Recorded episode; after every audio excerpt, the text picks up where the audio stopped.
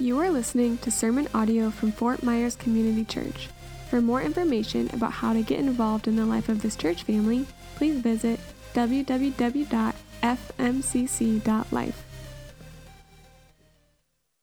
Hey, let's give Ashley a hand.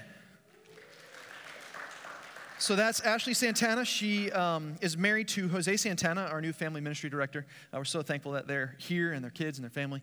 Um, so we uh, are excited to dive in today. So we have been walking through the book of Ephesians little by little. So if it's your first time here today, uh, we're so glad you're here. Thanks for joining us. Uh, but we want to take the word of God and we want to go through it. And so, hopefully, today you don't hear uh, my thoughts, but that you hear God's word to your heart and your mind. And so, we've been kind of walking through it somewhat slowly. Um, so we started in January and we're only up to chapter 2, verse 19. And today we're just going to land in verse 19 of chapter 2. Does that sound good? Awesome. We're going we're gonna break down, we're in this mini series within the series of Ephesians called United, because this whole passage of Scripture, if you uh, have been here week after week, you've been kind of noticing over the last six weeks, we're reading the same passage over and over and over again. Why? Because there's so much goodness in these verses. Um, and so we're in the series United because that's kind of the whole theme that we're speaking about here is what it looks like to have a church that is united, a people that is united. And so we've been talking about how Jesus came to tear down the walls of hostility between us and him so there was a wall of hostility because of sin between us and him, and also between us and other peoples. And so, in context to this passage, we're talking about Jews and Gentiles. So there was a, a wall of hostility between the Jews of the day and the Gentiles, pretty much everybody else that wasn't Jewish of Jewish descent. Um, but we experience that in our world today. We experience disagreement and dissension between people groups. We're seeing that in Russia. We saw that here in America, right? We, we, we're seeing that throughout generation after generation. But Christ came to tear down those walls, to completely remove those walls so that we can be united. And so now we get to dive in and jump into verse 19. Sound good? All right, grab your Bible. If you don't have a Bible, I'd love you to have a Bible. If you don't take notes, I would love for you to take notes. Hopefully, you got a handout when you first walked in.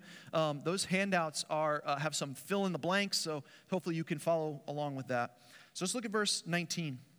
So this is coming right after last week where we were talking about now we have access through the Spirit by the Father through Jesus Christ. Now, verse 19, chapter 2. So then, since we have this access, since we have now been made one, since God sent Jesus to tear down the wall of hostility, so then you are no longer strangers and aliens, but you are fellow citizens with the saints and the members of the household of God. So we're going to break this down kind of in three different parts. So the first part where he says, You are no longer strangers and aliens. Well, that assumes something. That assumes what we've just read in context all up until this point. That at one point you were a stranger and an alien, right? That's what it's. So we were once strangers and aliens. There was a transformation that took place. Uh, students, where you at? Where are my students at? Raise your hand. Raise your hand hop high. Let's hear for the students. All right. Uh, who is done with school? Yeah. Okay. Now, if you're done with school, you were at one point, uh, say, a fifth grader. But then school's over. So then now you are a sixth grader. That, that's the transformation. That's it. You were once something, and now you're something else. When Lauren and I got married, her, she was a DeAngelis before we got married. Then we got married. She was once a DeAngelis, now she is a Vecchio. There's a transformation that took place. And so we're seeing that transformation, but it's in such a greater magnitude than going from one grade to another or graduating from college or getting married. Like, this is huge because you were once dead, and now you are alive. And so, this contrast between how we interpret this, like the word strangers and aliens. I think when we even hear that word alien, like we have pictures that conjure up in our minds, correct? Right? So I think in context, it's very different than what you and I may be picturing. I'm a visual person, so I'm reading it. Like, so we're gonna play a little game. Who, who's with me? Wanna play a game? All right, let's play a game. Um, I'm gonna put some a picture on the on the screen, and I want you to yell out who you think it is. All right, here we go. Uh, go. E.T. All right. Who loved that movie? Oh, awesome. Okay. Uh, all right, next one. See, see who's really good at this. Jabba the Hutt. Some of you are like, what? Um, but you, you gotta, so good. All right, now I did this one for my daughter because I know she loves this. So here we go. Ready? Who's this? Oh, baby Yoda. Oh.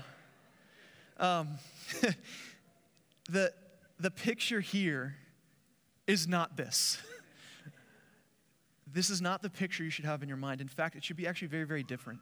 This is the picture that you should have in your mind someone who is homeless, without a home, someone who is, look at the next one, a refugee, someone who is, the next one, an immigrant.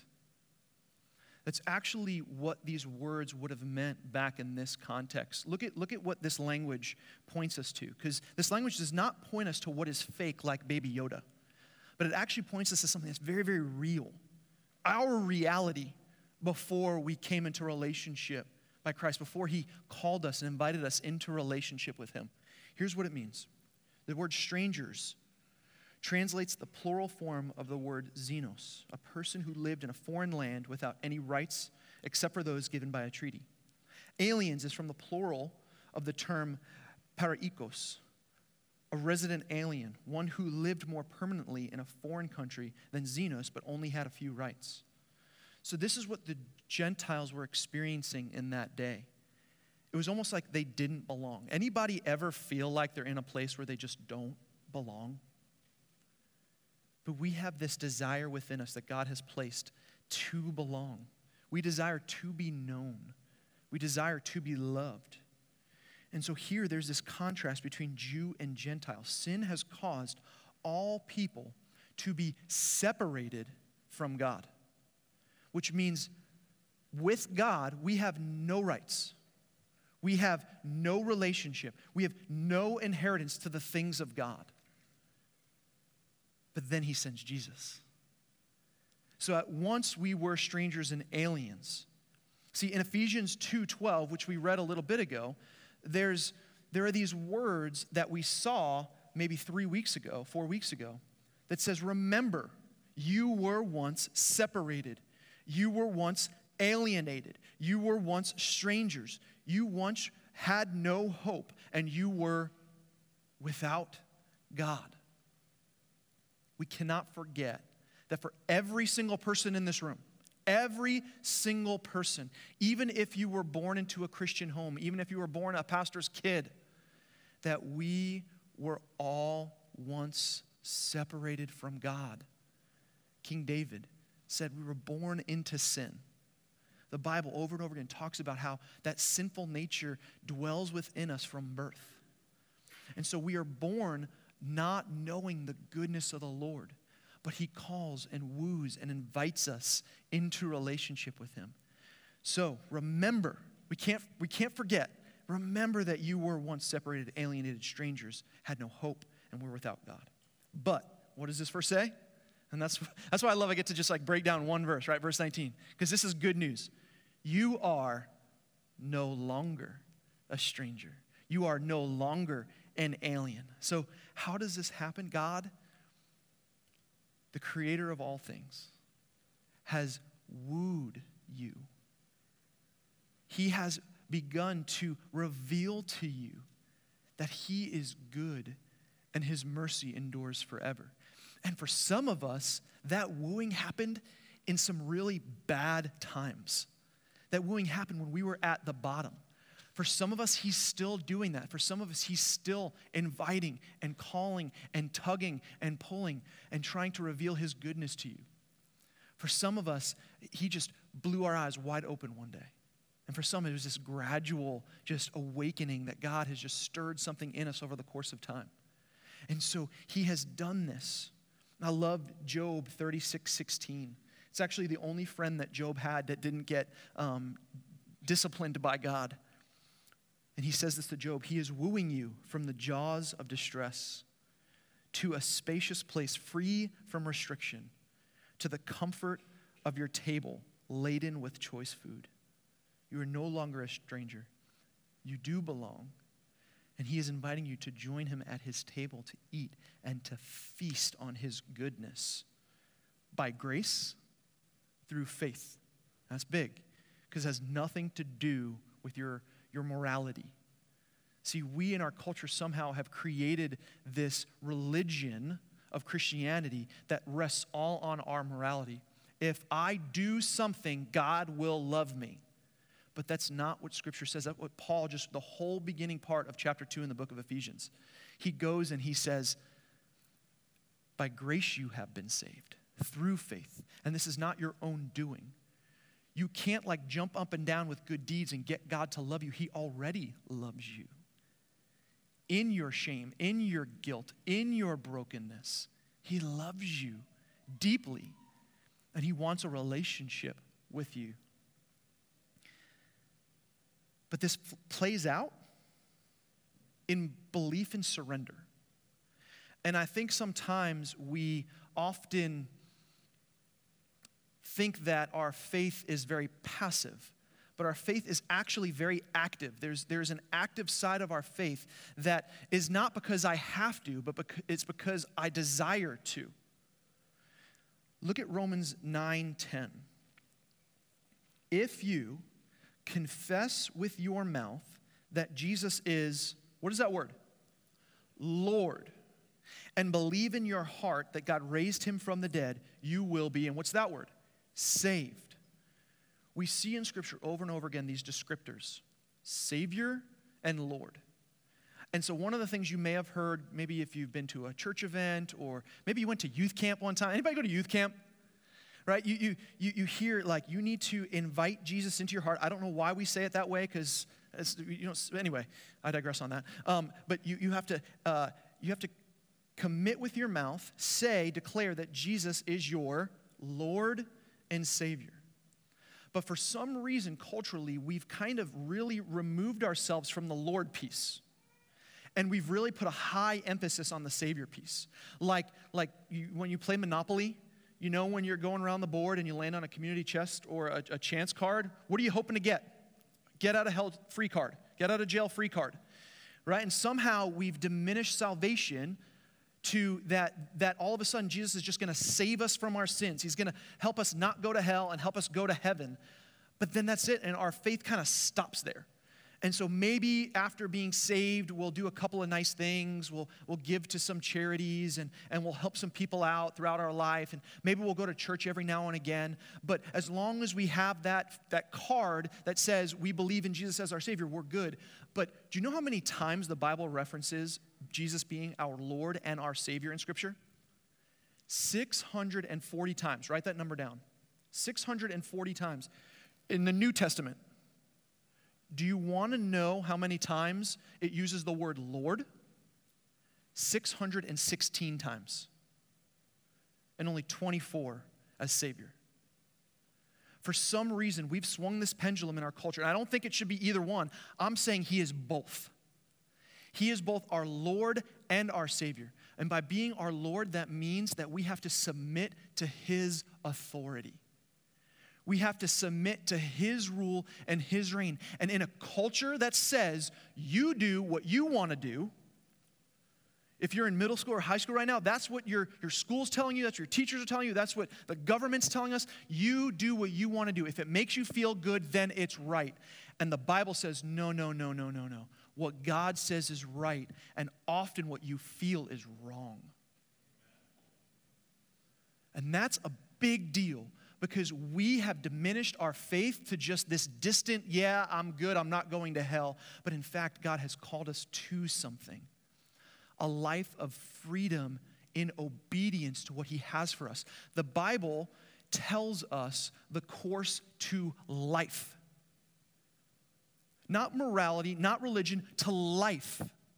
And if we disobey it, the Bible says that it will only bring us death and destruction. That is a big deal. Kids, that is a big deal. As you're growing up, to know that everything the world is going to tell you that's against this is only going to bring you death and destruction. The urges inside of you, the thoughts, the ideas inside of you that are against this will only bring you death and destruction. But what God says is, I will give you life and life to the full. But we have to submit to His authority, to what He wants, to what He desires. So we were once strangers and aliens. Now we are no longer strangers and aliens. So, what do we have to do? We have to stop living as strangers and aliens. We have to stop it. So, what does that mean? We have to stop living for another king.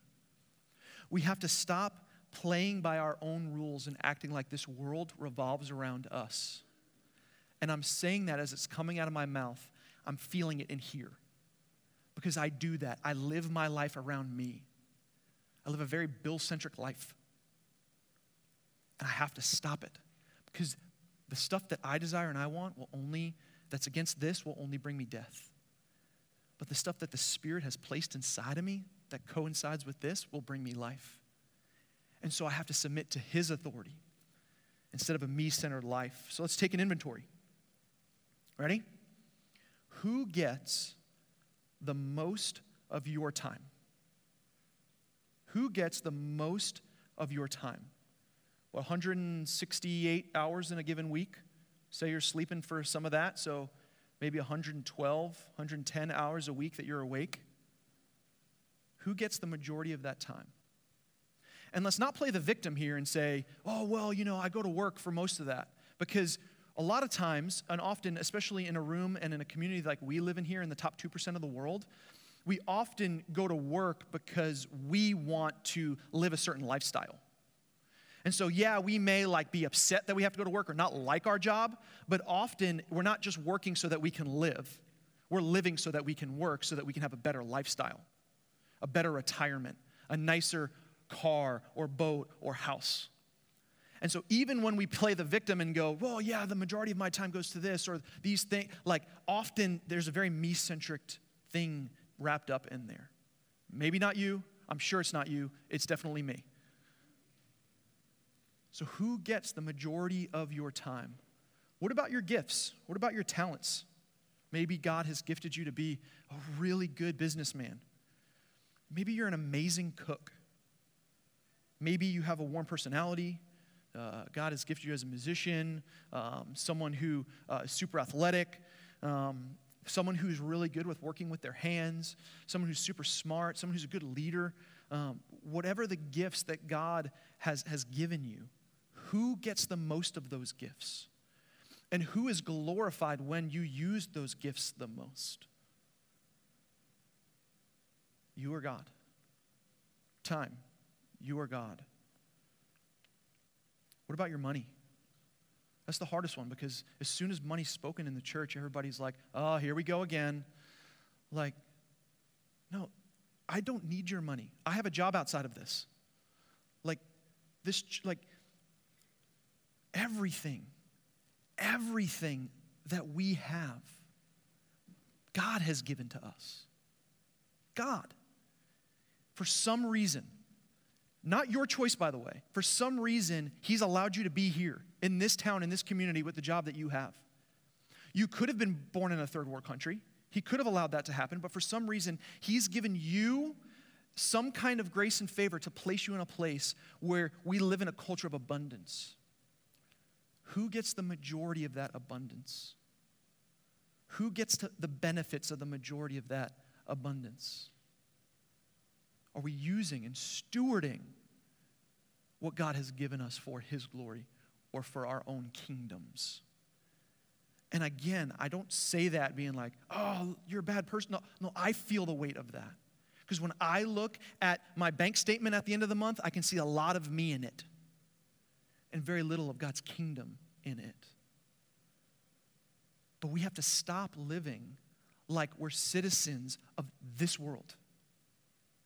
We have to stop living as strangers and aliens of forever.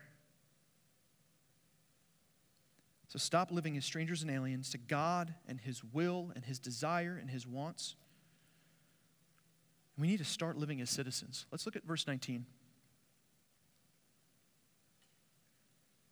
So then, you are no longer strangers and aliens, but you are fellow citizens with the saints and the members of the household of God. there's an activeness on us. The Bible, even, and over the summer, we're going to be going through this series um, where in the book of Ephesians, Paul walks us through the things that we should stop and the things that we should start. Um, and he uses the words put on, put off, right? Put on these things, put off these things. It's very similar to that.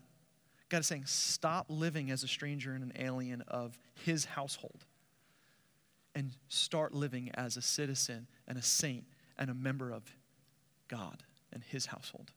And so, in context, he is speaking to the Gentiles and he's talking about the saints, but, but again, he's not separating those. He's trying to call them to, to unite. He's calling them and inviting them to understand that God has created one church, one body, one family of God. God broke down the wall of hostility between the people. So, what changed? Let's look back at verse 12 in chapter 2 because we just saw that in what we shouldn't be, but, but I want to show us the, what we are if we are no longer strangers and aliens, but citizens and saints of his household. So, what do we see in chapter 2, verse 12? We are no longer separated, but we are one. We are one with God and all people. We cannot live divided there cannot be disunity in the church when all of a sudden the church recarpets and it's a color that you don't like. Or that, that the, the youth group does bowling instead of laser tag right? Like so so we can't disunify. Like if it comes to something here that's clear and explicit we need to stand firm to this word but we need to be unified on who god is and what he has done for us. By grace you have been saved. By faith alone, through grace alone, in Christ alone, lifting up his scriptures alone, for God's glory alone. We have to unify on those things. If we go back to that inventory of our time, our talents, and our resources, are we living one with God in our lives? Are we living one with one another in God's family? And as citizens, we see that we are no longer aliens Oh, I'm sorry. Yeah, we're no longer aliens, but we are citizens. See, aliens have no rights. They do not belong, they do not participate. But we now need to be living as citizens of heaven, of a different home, of a different family. So the Bible calls us sojourners. We're, we're like in this in between. We're not there yet, but we need to live as though that's what's important. Our treasures are not of this world, they're from another world. And as citizens, we are no longer strangers, but we are children. The Bible over and over again uses this language of adopted, and it's beautiful. We have a new home. We are loved. We are known, and we belong. And then we are no longer helpless, but we have the fullness of hope. Are we a hope filled people? Or do we walk around and live as though we were hopeless? Sometimes, the people that I know that claim to be Christians are some of the most depressing, sluggish people I've ever met because this world has beaten them down. But this world is not our home. So we can live in the midst of the turmoil and the hurt and the pain and the sickness and the pandemics. We can live with hope because this world is not our home. You know, I've seen this play out. Because this doesn't mean that we need to walk around like giddy and carefree all the time, like nothing bothers us. Like this world can be hard and we could struggle with some stuff. And, and life is hard sometimes. But in the midst of those things, there is a hope that should fill us, that should cause us to look forward to eternity. I've seen this play out with my wife over the last couple of weeks. She had surgery a couple weeks back, and, and the surgery actually went really, really well. But while they were putting the IV in her, they, they pumped them too fast, and now she has clots in her arm from her hand all the way up to her arm. And we went to the doctor this week and they said that there's a chance that some of those veins may never open up again. But I have watched my bride walk faithfully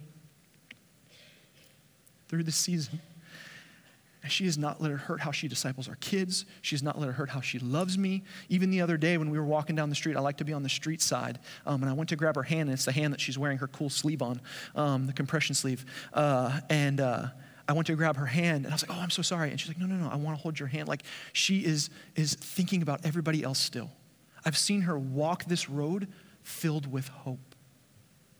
Miguel, your wife Natalie, I've seen you guys over the last couple months walk with hope as you begin try this process of starting your family.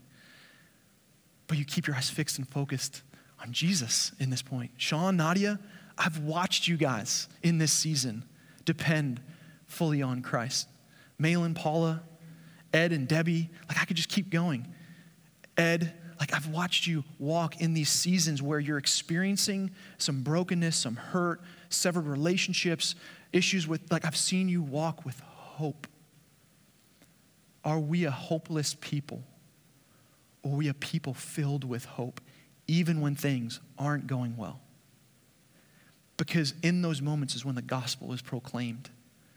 And that's good news. As citizens, we are no longer hopeless, but have the fullness of hope in the last one. We are no longer without God. And this is why we're and this is why we're not hopeless anymore. Because now we have God.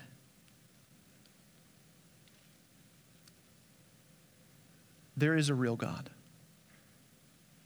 This didn't all just appear you didn't one day wiggle out of the water as a worm and now all of a sudden you're you. We're not monkeys. Like we're real people created by a real God. And we have him. He's not distant. He's not out there somewhere. And sometimes I even think that we do a, disservice by talking about the man upstairs because that makes him seem so other than. He is present. He is here. He is with us. He is all knowing, all powerful, and everywhere. We have God. So, are we living our lives on our own? Like we have the power to do everything that we need to do on our own? Or are we living like we have an all powerful, all knowing God who is with us every single step of the way? Even when things don't go the way we want them to. So, how can we respond to this good news? I mean, this is good news that, that we are one, that we are citizens, we are children, we have the fullness of hope, and that we have God. What do we do with this? So, what does it mean to be fellow citizens and members of the household of God? Well, good news. Tim next week is going to talk about how we are members of the household of God, and I'm super pumped and excited about what God is going to speak through him. But how do we live as fellow citizens, as members? We love God together, we love others together, and we make disciples together. That's what it means to be fellow citizens and members of the household of God. That we love Him together, that we love others together, and that we make disciples together. If and I, I, say this very sensitively, if you're looking for a place, if you're new here and you're looking for a place, or maybe you've been here for a couple weeks checking things out, that um, you can kind of just come in and come out and, and just kind of sit and, and uh, hear a good message and laugh a little bit and see Baby Yoda and then leave and not really participate in the life of the family, this may not be the church for you. I know a ton of churches that we can plug you into that have some great sermons and some great bands that you can listen to.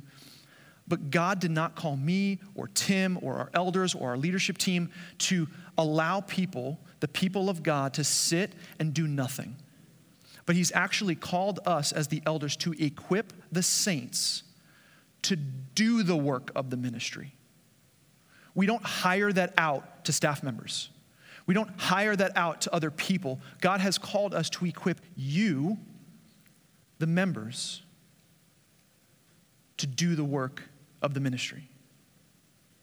And in saying that, like, I, I think of this story of the uh, sons of Sceva.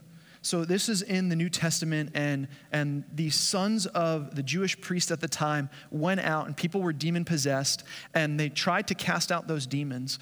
And the demons actually spoke out against these sons of Sceva, and they said this the demons said this Jesus I know, Paul, I recognize, but who are you? I never want that to be said of our people. I never want that to be said of true believers who follow Jesus Christ as their Lord and Savior. As we are going throughout our lives and loving God and loving others and making disciples, and we are we're doing the will of the Lord, I never want to come to a place where you uh, are, are standing before anyone to say that God has no idea who you are or that even the demons have no idea who you are because you're not making an impact. I want you to be, I want, I want the, I want evil to be scared of you. I want to equip and empower you in such a way that you are creating a dent in the deadness that we live in of this life even yesterday watching uh, Top Gun, saw the new Top Gun, uh, Maverick. It was awesome. Go see it. Um, but there was a, a, moment where there was an army officer, an admiral that had passed away. He had all these medals and all these uh, great accomplishments in the world. He had such a huge end. And I had this overwhelming feeling at that moment of like, what am I doing with my life? Like this guy has saved so many people. Um, and, and I'm going, man, like, do you desire to have that type of influence for the kingdom of God in your life? To make an impact on this world, not for your name, but for the kingdom of God. There are people all around you in your circle of accountability that are lost, that are broken, and are going to spend an eternity apart from God if they do not believe in Jesus as their Lord and Savior. And you may be the only one in their lives that, that has the ability and the desire from the Spirit that's placed within you to share good news with them. My desire is to equip you to go and make disciples, not to fill this building, for you to go and build His kingdom. So, living as fellow saints, living as fellow members of the household of God means that we link arms and we do this together. We all participate.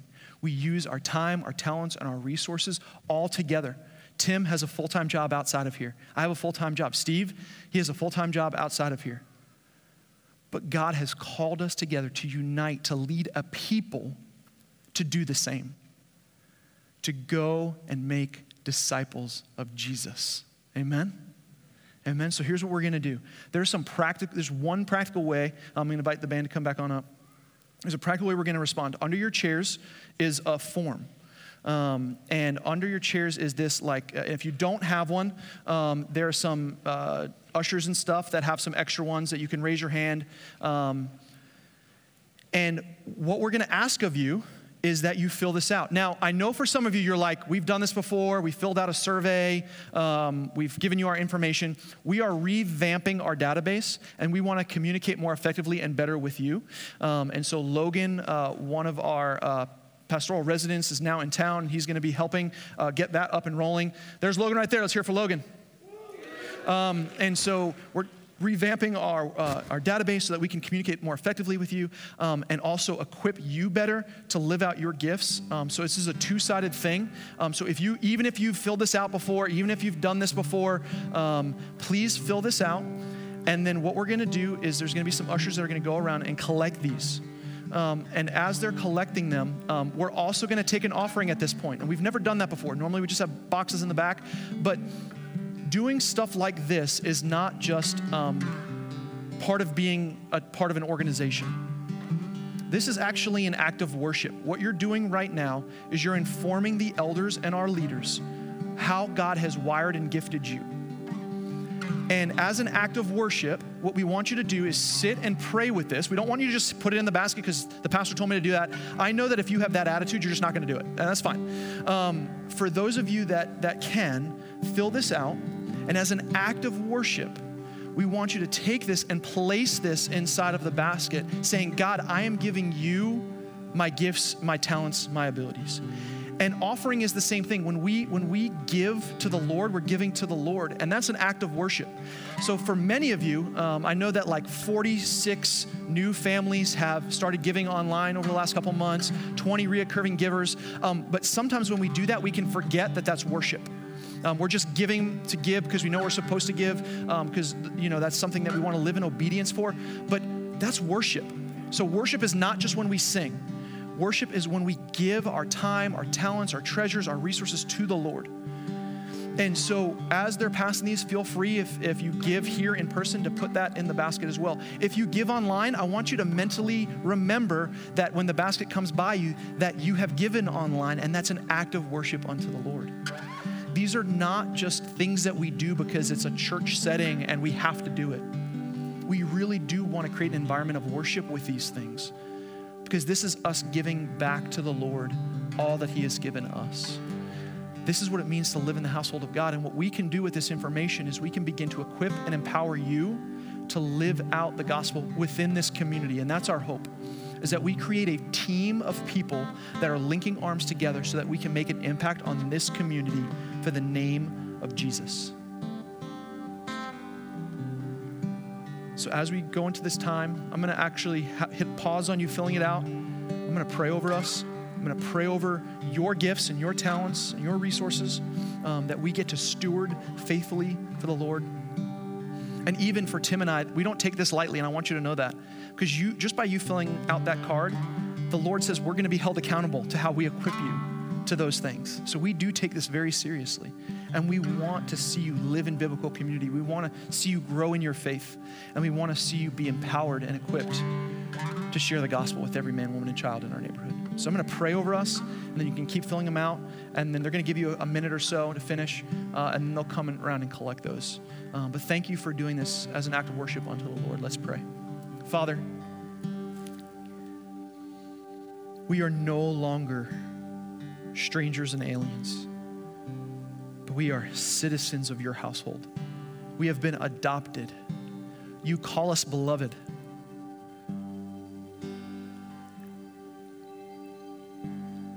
And so, Father, right now, I lift up every person that's in this room, whether they are visiting or here as a regular attender, a member, a leader. God, you have given each and every one of us gifts and talents. And God, we see in Scripture that those talents that have been given to us are to be used for your glory, for your name.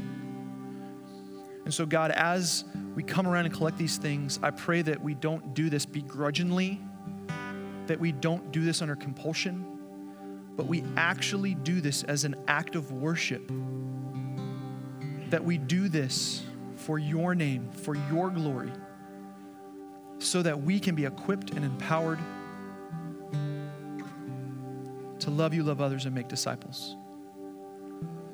God, if there's anybody here today that has not confessed with their mouth that you are Lord and believe that you have raised from the dead, and received you as their Savior, God, I pray right now that they wouldn't be distracted by baskets being passed or, or um, filling out a card, but that they would actually sit and your Spirit would stir a new life in their hearts, in their minds. God, I know for certain that every single question that is in their mind will not be answered. We will always have questions. Paul and Peter, your disciples, even called uh, the called it in Scripture the mystery of Christ. But God, I pray that in faith they would begin to believe in you because of a work that you have done. God, I thank you for next week as we look towards baptisms. And I pray that your name would be glorified as people have been transformed by your gospel. God, thank you for every person here and everybody that's represented that's not here. And I pray that we would be the type of church that if we cease to exist, the community would miss us. We love you. We thank you. It's in your name that we pray.